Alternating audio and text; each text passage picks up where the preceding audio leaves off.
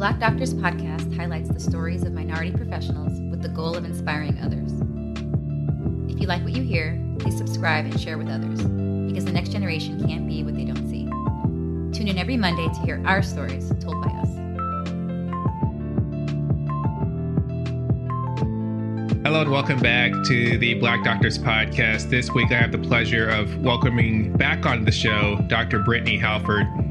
She is a board certified internal medicine physician currently practicing in Boston. She completed medical school at Northwestern University's Feinberg School of Medicine before completing her internal medicine residency at Washington University St. Louis. Dr. Halford, welcome back to the show. Thank you. Thank you for having me. I'm so glad to be back. Yes. Um, so I received some questions, and I've seen you blowing up on Instagram, social media. You are the host of the More Joy, More Wealth YouTube channel, where you provide personal finance tips. yes, thank you. Um, definitely more joy, more wealth. I'm all about, you know, just building joy in our finances. When you're paying off debt, if you're eating pinto beans and hot dogs, still finding joy in whatever you're doing. and now that Ramen I'm debt free, trying to, you know, delve into ways in which you can build wealth because there's so much that I just feel like we don't know. So thank you for, for sharing that with your audience. Awesome. And I know, you know, we just came through the match season, so there's thousands of new residents, PGY zeros, as they've put in their Twitter handles, and they're about to to go out there and launch those careers as interns or new residents. And I know way back when I was in their shoes, I made some mistakes. There was things I didn't know that I wish I'd known. So we're here to, well, you're here to share some of that information. Awesome. And yeah, I look forward to just hearing about your experience and what you did too, because we can always learn from each other. Absolutely. So let's start by talking about the basics budgeting for new graduates. Folks are coming out of medical school. Some folks have never had jobs. Some folks have worked, but the last four years have been in school. Um, we're getting, they're getting a salary now. How should they start? Yeah, so I think the first way to start and this is what I do with, you know, my coaching clients too, is just to think about what brings you joy. Because when you have money, you're going to spend it. Like, I don't care how much or how little you have, like, money is meant to be spent. But you want to make sure that what you're spending on is actually bringing you joy and bringing you value into your life.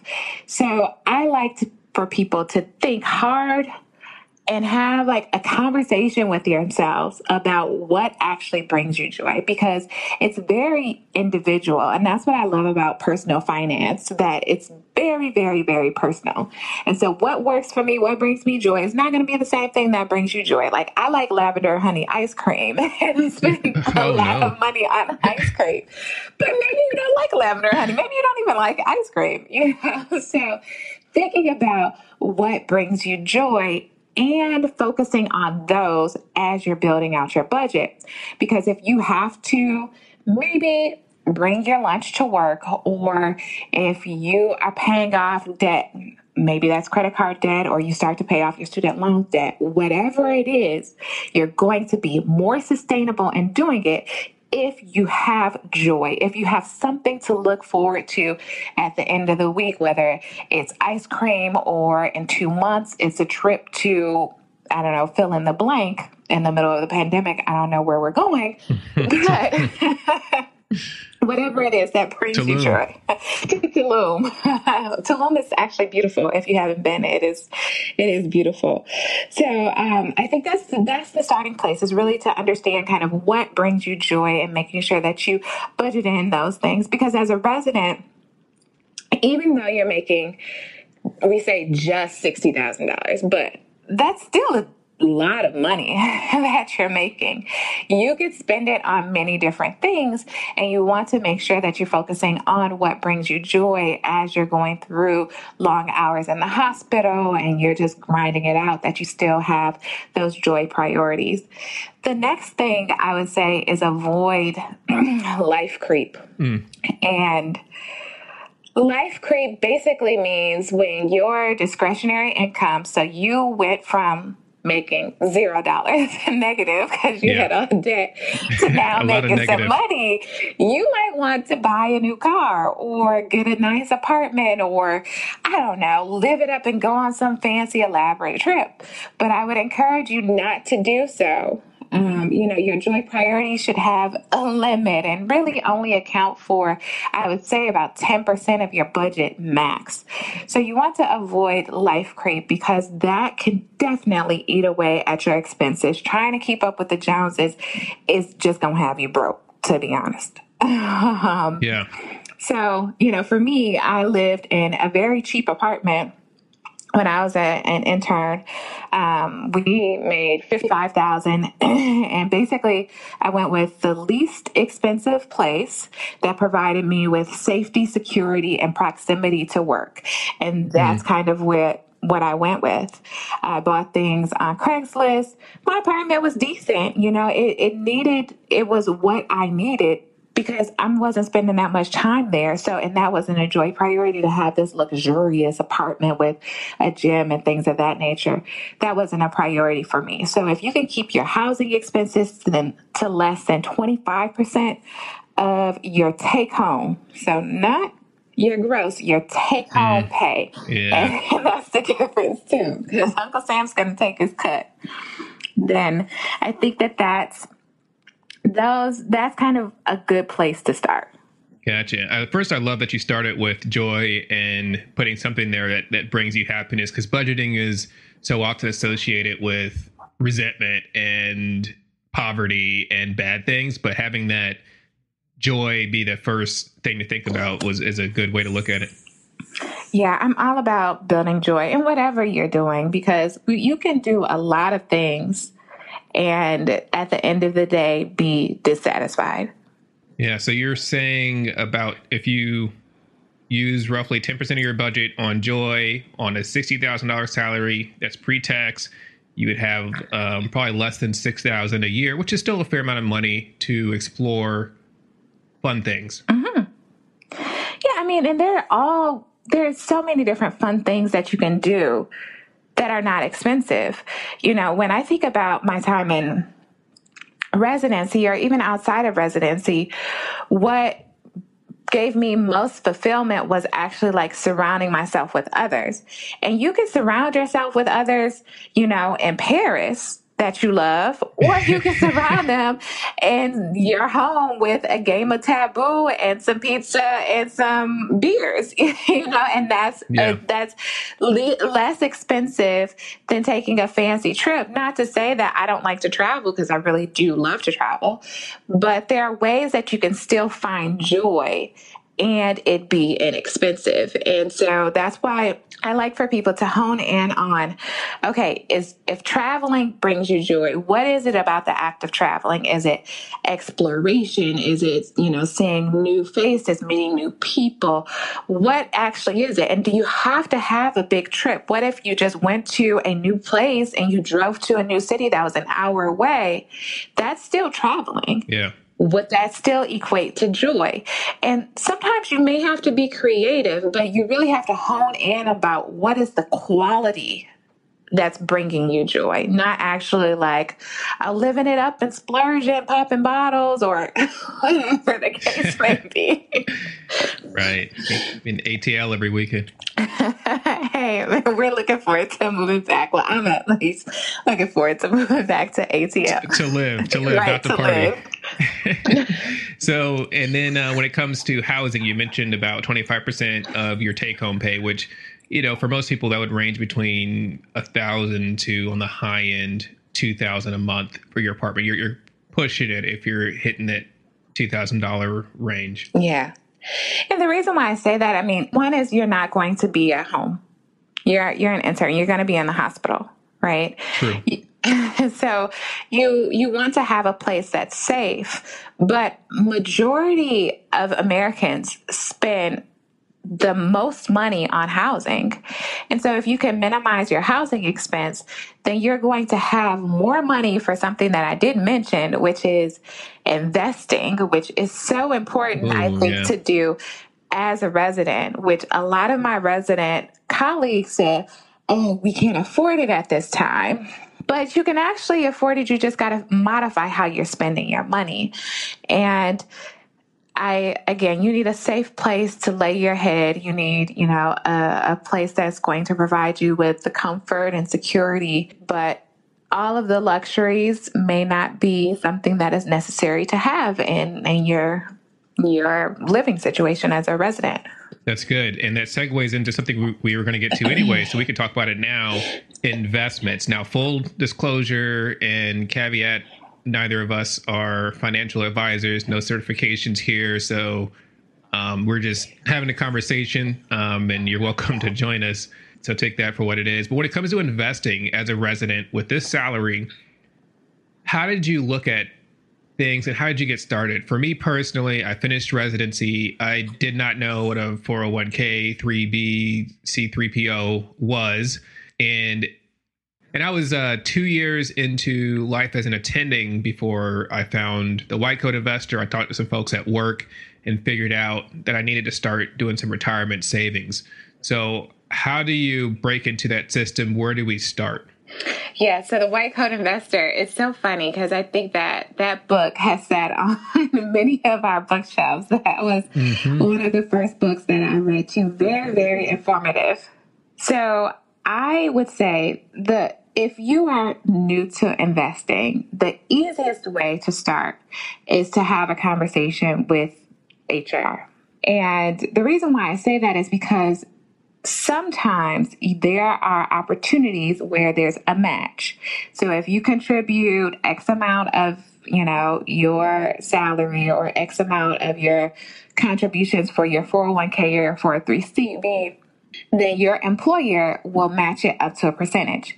And if there is a match, then you definitely want to contribute because that's free money. Hmm. Now, with your 401k or 403b or whatever numbers and letter combinations that is offered through your employer, oftentimes those are pre tax dollars. So for us as attendings, it's very important that we reduce our taxable income so we're not giving all of our money to Uncle Sam.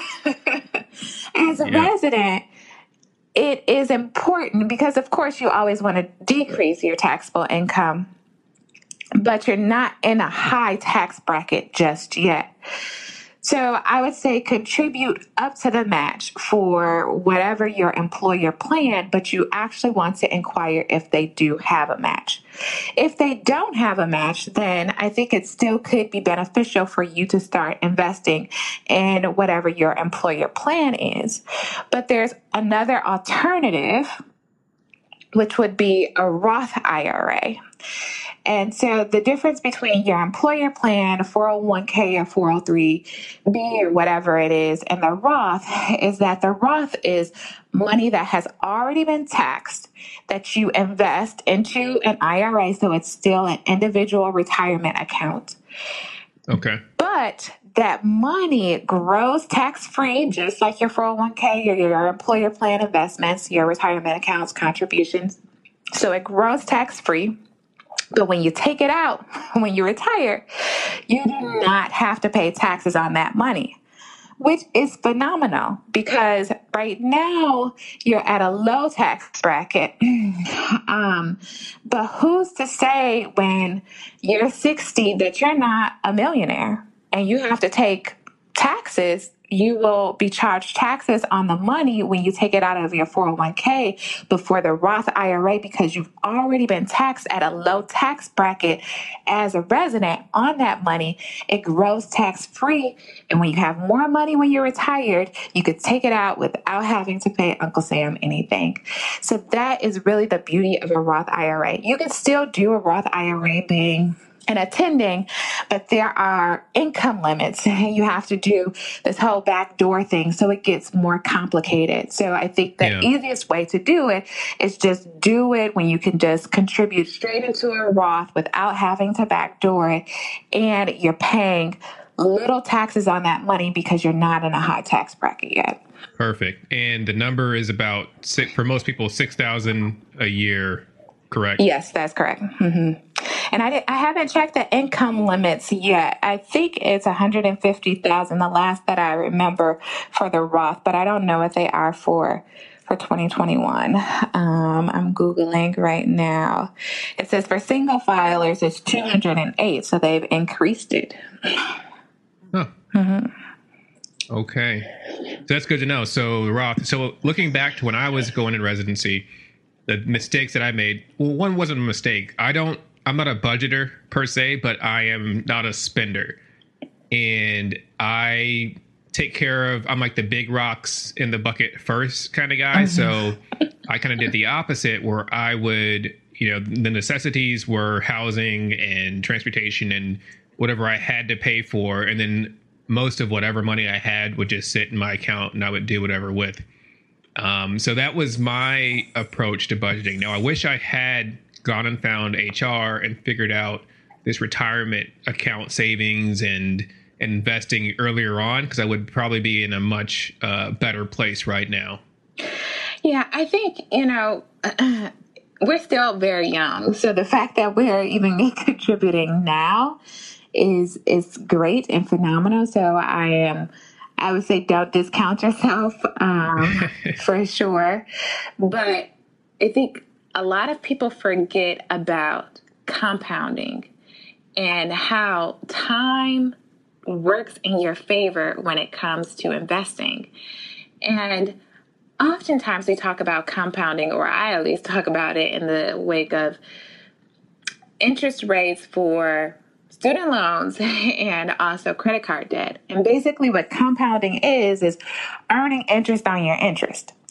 And I hate when people are taking my money. Like, I want to keep all of my money. you know, I want my money to to grow for me and for my needs. I don't want you to take more of my money. So when we talk about compounding, it also works for investing. So every time your investments, your contributions, and please invest the dividends when you're setting up your Roth, and you can set it up by yourself. You can do it through Vanguard or Fidelity or any other company, but I like those two companies. Um, and you can do it yourself. And then there's an option that says, do you want to like have your dividends go into a money market account or do you want to reinvest them? So you definitely want to reinvest your dividends. And basically that's just the money that you earn from having that mix of stocks that are growing in that company that is growing. So that continues to earn interest and continues to give you greater returns. And doing that over time, if you have 20 years of compounding, then even these small investments early on means that you're going to have more money working for you in the long run than if you were to start five to 10 years later. You're going to have to invest more because you have fewer years for that interest to compound or those returns to compound. Absolutely. And it's something that until you see it, you may not believe it exists. So I was brought up to save money. I've had a checkings account, savings account since I was a kid. And I always put my money there. I thought I was doing all right because I had a savings account. And sure, I made interest, quote unquote. but you look in your accounts and you're making like a fraction of a of a cent of interest. So I, I'm looking at my dividend now. So with like 15 grand in my savings account my dividend was like 60 cents.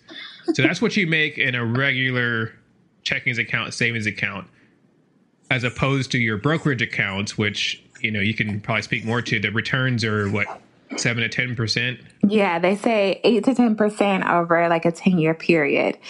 And so, and then thinking about, I know a lot of people are like, oh, well, you know, I'm not a financial advisor. I don't really know the stock market. Well, you really don't have to because you can invest in mutual funds or index funds that basically follow the trends of different indexes. So the S&P 500 is one that people talk about often. It is basically a group of funds of the 500 top companies within the, the United States, right? In United States, we have pretty solid footing as far as our capacity in our companies and our reputation throughout the world. Is is diversified in the sense that you have a bunch of like little pieces. You're owner of a little piece of that company and of many companies so it's diversified in that way. But it's not diversified in the fact that you don't have like a mix of bonds or which provides you a little bit more safety or security but has fewer returns or international stocks you know it's only US stocks but it's diversified that you have little pieces of various US stocks. And that typically returns about 8 to 10% um, in 10 years. And there have been studies that have shown that active people, so people who are actively managing and picking your stocks, don't outperform index funds. Yeah. So, you know, choose a good index fund I personally like the S&P 500, but again, I'm not like your financial advisor or anything like that. Choose, choose a good index fund and stick with it and just contribute on a regular basis, you know, until you get up to your 6,000 match. Um, if you're doing a Roth IRA, or I think it's 19.5 if you're doing your 401k and and keep it there and don't move it and just kind of forget about it and and then look at it you know every six months or so and feel good about it yeah that that's the that's the the way way to do it now when it comes to now some not all people can uh, invest early on because from my understanding correct me if i'm wrong depending on what loans you owe your interest rates you may be better off paying down loan versus investing, or, or what are your thoughts on that? So you're right. I think it depends. Um, so I always recommend for anyone who has high interest debt, and typically these are like personal loans or credit card debt, to pay those off first. I'm very very logical when it comes to to money, um, but there is a psychology to money that I don't ignore. So, what I would say is just to take a good inventory of what type of debt you have. And if you have credit card debt or if you have personal loan debt, any debt that is going to have an interest rate, I would say greater than six or seven percent, then you definitely want to pay that off first. Now, if you want to talk about student loans, it's so hard to to kind of talk about student loans right now because there's so many things with this new administration with Biden and and, and you, you don't have any, so there's that. No, I, I, don't have any. So, so you're right. And uh, Kevin actually a few a few weeks ago just finished paying off the last little bit of his student loans. So we are like wow. officially completely debt free. Congratulations. yes, thank you. So, so yeah, so it feels really good. So it's hard. So I don't, I don't know exactly what the world is going to look like in six months from now with this new administration. Is he going to give ten thousand? Is he going to give fifty thousand? Do do residents actually like qualify for that? I'm not sure. What is the public service loan forgiveness program going to look like? I'm not sure. I guess the recommendations that I can give would just be to be based upon the current state as it has it.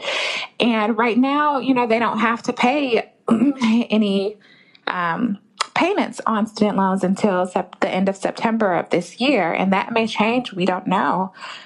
But if you don't have to make any payments, and they wouldn't actually make any payments anyways for their medical um, loans until until six months after they start residency but if mm-hmm. you don't have to make any payments, then you can invest the money because nobody's going to give you 0% interest, or you should pay off other debts that are higher interest instead of worrying about student loans.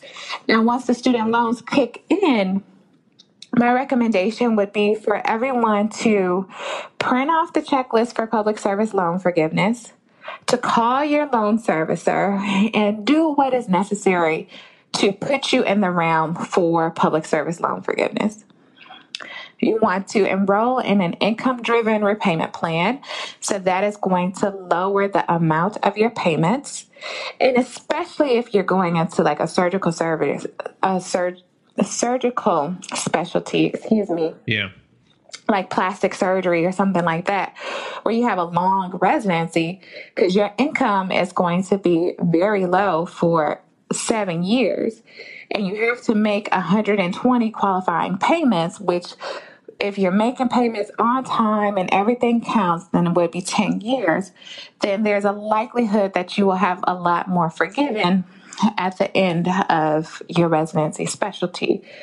Um, and particularly those who have a lot of debt, who have a high debt to income ratio, then I would think that the public service loan forgiveness would be a better option for for those individuals. For me, I had three years of residency. When I graduated from medical school, I had 131,000. When I finished residency, I um, was hired into a job and I made 195,000. So my debt to income ratio was low, fairly low. Yeah. You know, so it was more prudent for me to actually refinance, get a lower interest rate, and just go hard on my student loans and pay them off, basically. um, but for each individual, it is an individual dis- decision. And right. the best calculator that I found is the Student Loan Hero, I think it's called, Student Loan Hero calculator, um, that can give you kind of great estimates of how much you'll have to pay for each income driven repayment plan, how much would be forgiven, and how long would it take for you to pay back your loans. Perfect. That was so helpful, and thank you for putting those those numbers out there because it definitely helps people kind of figure out where you started and, and where you ended up. Um, for me personally, so I came out of Howard. I think I owed about 250, 260 in student loans. I went to residency. I was in the income driven repayment plan. I did take a military scholarship, but since I joined during residency, they didn't cover my tuition with the military's financial assistance program, there was like a, a $45,000 bonus that I got for three years. I was introduced to income tax. so on that $45,000 bonus, I think I took home like 32,000. Um, and I was able to use that to pay off some high interest personal loans that I had. And I stayed enrolled in the public service loan forgiveness because I have paid in for three years during residency and four years during my service in the military. So uh-huh. I'll have three years left when I get out. I plan on going back for a fellowship and I'll probably stay in academic medicine for another couple of years to reach loan forgiveness. And that's my plan. Um, as we mentioned, you know, you have to look at your own finances and figure out what works for you. Yeah, awesome. And, you know, I think, again, it just really depends. I've heard so for me, the numbers don't look very promising. Actually, they're they're extremely staggering. But I think the the most recent was a three percent of people who thought they were eligible or were eligible actually had their loans repaid. Um, but I recently listened to a podcast from the White Coat Investor where he spoke with a physician who actually had his loans repaid, and he just talked about you know how he really needed to document and document every single hmm. thing because. And check in with them every year. And um, the host of the white coat investor said well do you think that they're malevolent or they're just incompetent? And i'm paraphrasing. But that there's some level of incompetency when it comes to this whole program. And so I'm hoping under the Biden administration, it is improved from that regard, because if you're depending on the government to repay your loans for you providing service, then you would hope that there would be better administration, not from like a governmental standpoint, from a public service loan forgiveness standpoint, where you can actually get the information that you need so that you can make the right decision for you. And I think that so many people have just been misled or are not documenting appropriately to make sure that everything is on on board. So there is like a checklist and also the employer certification form that you have to submit every year or every time you change mm-hmm. jobs you know so the documentation is is really key it seems for for the public service loan forgiveness. But if you have a lot of loans it's it's a great deal. It really is and you can use the money that you're saving on those payments to invest and build wealth Absolutely. And it's not terribly hard. There is a Facebook group um, of people that are enrolled in the public service loan forgiveness. So people are posting when they get their loans forgiven, and there's been some increased activity in that group. So it's promising. And honestly, I think over the years, they've made it more user friendly with the system. They came out with an app uh, a couple years ago where you can track your payments. And once or twice a year, I print off the form and I go get my uh, payment certified. I need a, a, signature from my boss, essentially, that I'm still working here. And within two to three weeks, I get information back that they've certified my payment. So, so far, it looks good. I'm, I'm keeping my fingers crossed. I, I do have some um, a backup fund just in case, but yeah. my eggs are definitely in the public service loan forgiveness basket awesome if you know for sure what you want to do. And, you know, um, one of the things that I actually didn't know that I learned about and, and kind of reading more recently is that you have to work um, for you know 10 years or the duration of time that you've made your payments under you know a non-government uh, a governmental excuse me or a non-for-profit organization but you also have to work full time so in thinking about my yes. life right now you know we have brooke who's running around here a baby that's due in may and i've cut back my clinical time to 60% so yes, I'm still working in academics, but I'm not full time anymore. And so for for women who have chosen to, you know, take time off to stay home or dads who have taken taken time off to stay home and are still making those payments, you know, those payments may not qualify if you're not full time. But I yeah, didn't know that's that. Good. Yeah. I'll have to look into that. And then you also have to continue working while they're processing your forgiveness. Yes. So if you make it to the 10 years, you can't just quit your you know your academic job you've got to still work there until you're you've been forgiven yeah. And you can't prepay either. I've I listened to someone on YouTube who said that she, you know, she paid this like lump sum and thought that she was, you know, paying up her payments for five months or something. And they're like, no, you, you can't prepay. So I, I want to talk briefly about, um, as we're starting to wrap up, folks are coming out of medical school and transitioning into residency. So for me, it was tough to pay as, uh, you know they're they're realizing that all that money that you get in financial aid, you've got to use that to somehow move across country. So I'll share some of the tips and things that I did, and then would love to to hear how you navigated that. For me, um, I was broke, and I saw that Wells Fargo had a relocation loan. So I looked. I was like, okay, I'll probably need about three grand to relocate. Cool. I filled out the paperwork. It wasn't hard. Um, there was like an origination fee. I didn't really know about that. It was some percentage. It looked small. And then after a couple weeks, I was like, oh man, I need more money than this. And like the cap was 15 grand.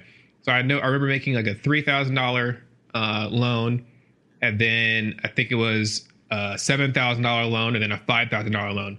So in retrospect, I ended up getting hit with three different origination fees, and then I had fifteen thousand in additional debt, and it was a variable rate, right? Because the variable rate looked like a low interest up front. Mm-hmm.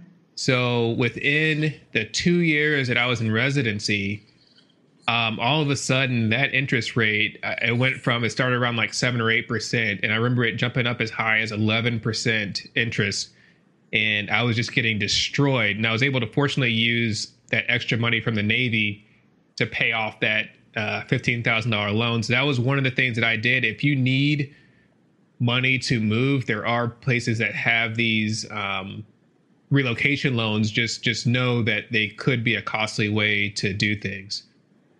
Yeah, thank you for for being transparent with that that story because I I never even thought about relocation loans. Um, to be honest, for for me, my moves from undergrad to residency, no, undergrad to medical school, excuse me, then to residency, we're all kind of within the Midwest and like four hours driving from each other. Mm. So thankfully, I had brothers, stepfathers, you know, Kevin came along at medical school and we got U-Hauls and we just piled all our stuff in and, you know, moved it to wherever we needed it to go. Um, so I was fortunate enough to keep my moving expenses pretty low. But if you can't do that, if you don't have that support system, then a few other options that I've thought about could be using your credit cards. And oftentimes, a personal loan is a lower interest rate than a credit card. However, if you call your credit card, so if you have good credit and you call your credit card companies, you can ask them for a couple of things. So, one, you can say, and when was the last time my credit limit was increased? and they may tell you a year ago, what have you. Is there a possibility to increase my credit limit or my credit line, as they like to call it, at this time? And that is a soft inquiry if you already have an established credit card with that company. And a mm. soft inquiry does not affect your credit score versus a hard inquiry does affect your credit score. So, that would be the first thing that I would ask. Then I would follow up with, well, are you guys offering any 0% APR offers right now? And they may say, oh, yeah, you know, we can offer you one for a year. That means that you can spend your money on that credit card and you don't have to pay interest on any new purchases for that move for an entire year. So that's one of the things that I would say. Also, when you think about just credit cards and util- utilizing your credit cards for a move, a move is a big expense. So you want to keep your credit utilization to 30% or less. So that's why I would advise that you increase your credit line first. Gotcha and then ask for the 0% APR.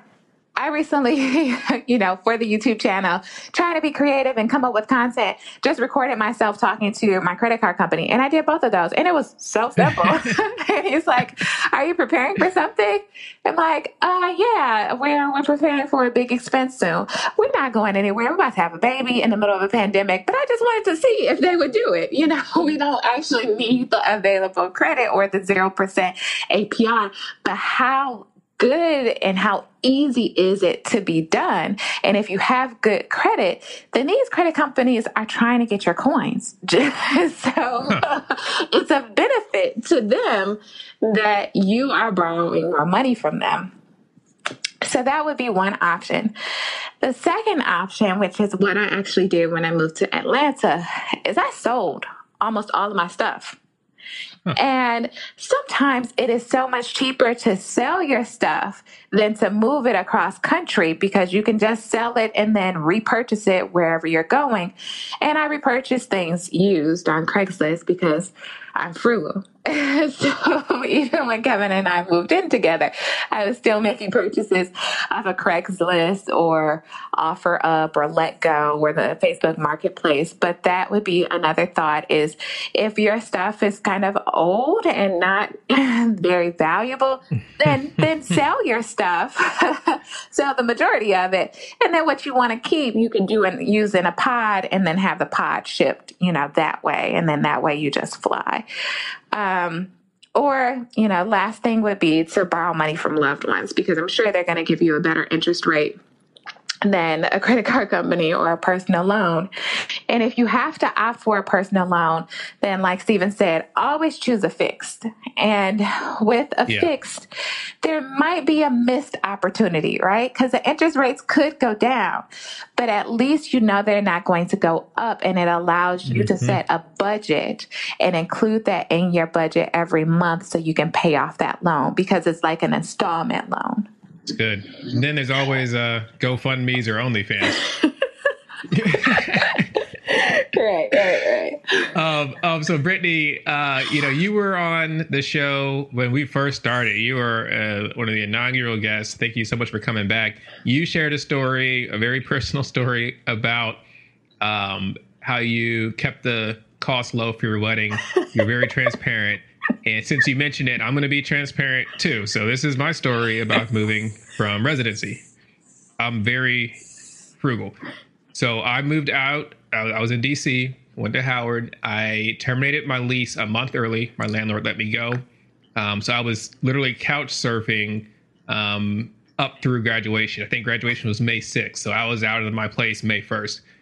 And the reason and how I moved uh, moving trucks are expensive. My brother lived about four hours south in Virginia. So I went to Avis and I rented a 15 passenger van. I think it was like 35, 40 bucks. Pulled up to my place in DC. I'd gotten rid of most of the furniture, um, didn't have much. And I took all the seats out of this 15 passenger van, put them into my uh, apartment, loaded up the van, drove four hours south to Virginia, dropped all the stuff off my brother's garage, came back the next day, dropped that car off, 24 hour rental. I have but, never but heard of anyone more. doing that. But there's more. So then to get my stuff from Virginia to Chicago, I'm, I'm cheap. Um, I'm Googling stuff. Did you know that Amtrak ships household goods? I did not know. I would have put those charger plates on Amtrak shipping if I would have. The more you know. So they ship vehicles, they ship boxes, and it's kind of it's a weight based shipping. So I rented another 15 passenger van from Norfolk, Virginia, because the nearest train stop was in Richmond, so about an hour away. Loaded up all my boxes, took it to Richmond, Virginia. Um, they put it on a pallet, put it on an Amtrak, and I think it, it's a it was a per pound shipping cost that was super cheap. I want to say it was like 200 bucks or 250 bucks to ship a pallet, which was all my uh, worldly possessions, not much, to Chicago. Um, I drove over to Chicago. It took about a week and a half or two weeks for it to get there. I found my place to live, rented another all right so it's starting to, the costs are starting to add up but these rentals are like 35 40 bucks you know so it's not terrible. Picked up my stuff from downtown chicago and that's how i got my my stuff into uh my residency place. So do you think in hindsight that it was worth all of the effort? Absolutely. Okay okay. Although I, I, don't recall what it cost to, I mean to hire to hire movers or to um rent a moving van, right? A U-Haul, you're you're getting charged by the mile and by how long. So I'll have to crunch. In retrospect, I need to crunch those numbers again, but it was a good idea at the time. yeah, whenever I look back on like times where it was just so much effort and I saved, you know, some money in doing so. I'm always like, I should have just paid for convenience. yeah. In, retrospect. Yes, it's always retrospect. Awesome. Uh, thank you for sharing that story. I, I, don't know if I have you beat or not, but we're we're birds of a feather for sure. Oh my. Um, and if you if you want to hear uh, Brittne's story, go back to uh, season one. You can hear her episode. She shares that. Um, as, as, we close out, I want to mention to folks that you know you got to counteract the stress of your finances with the stress of the new job that you're about to undertake. You're going to have patients' lives in your hands.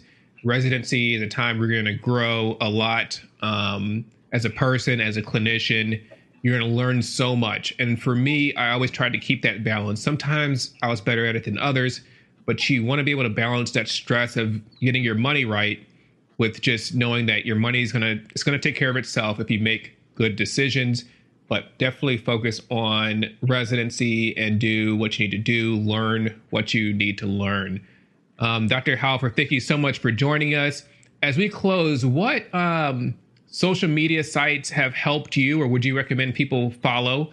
Um, and then tell us again about your YouTube channel and where we can uh, get more information on you. Yeah, so social media sites that have helped me with finances. I I follow on Instagram Better Wealth, which I think is a, a good one. Um, also, the Budgetnista has been mm-hmm. a really good resource. Um, there's there's so many. Um, I'm trying to think. Oh, Earn Your Leisure mm-hmm. has been very interesting. Um, so I follow them as well. So those are the kind of the top three that that come to mind um, on Instagram. On YouTube, there is a YouTuber investing with Rose. We actually took her investment course, Kevin and I. And so she gives out really good information about just like what is a mutual fund? What is an index fund? What is an ETF? And, you know, if you need some place to start, then and you don't mind, you know, watching YouTube videos, then that's a good resource. Podcasts that I like, um, the White Coat Investor, of course, and financial residency. That's the, the other podcast. And um, okay. yeah, Planet Money or Marketplace Money has also been a really, really good resource. Um, so that's those are the places that I kind of go to and listen to uh, when I need my financial fix. Um, so people can find me on Instagram and um, my YouTube channel. Definitely subscribe. My goal is to have uh, videos every Friday. Sorry, guys, I'm nine months pregnant and a little out of breath just with walking. so, uh, so, the goal is to have videos out every Friday, but definitely like every week. We'll see what happens when this this baby comes. Um, and you know, you can just jump in my DM. I also have started more joy, more wealth, financial coaching business, and so. Oh, yes yeah, so it's been really good to to have clients and see how they journey through, you know, reaching their financial goals and just like learning more about their relationship with money and how to manage money. So that has been really, really rewarding for me. So those are all the things that I'm doing in finances. And if you want to see cute pictures of babies, then you can follow me on Instagram too. Awesome. Dr. Halford, thank you so much for joining us. Folks, please, please, please go find her on YouTube, More Joy, More Wealth. Subscribe and support her.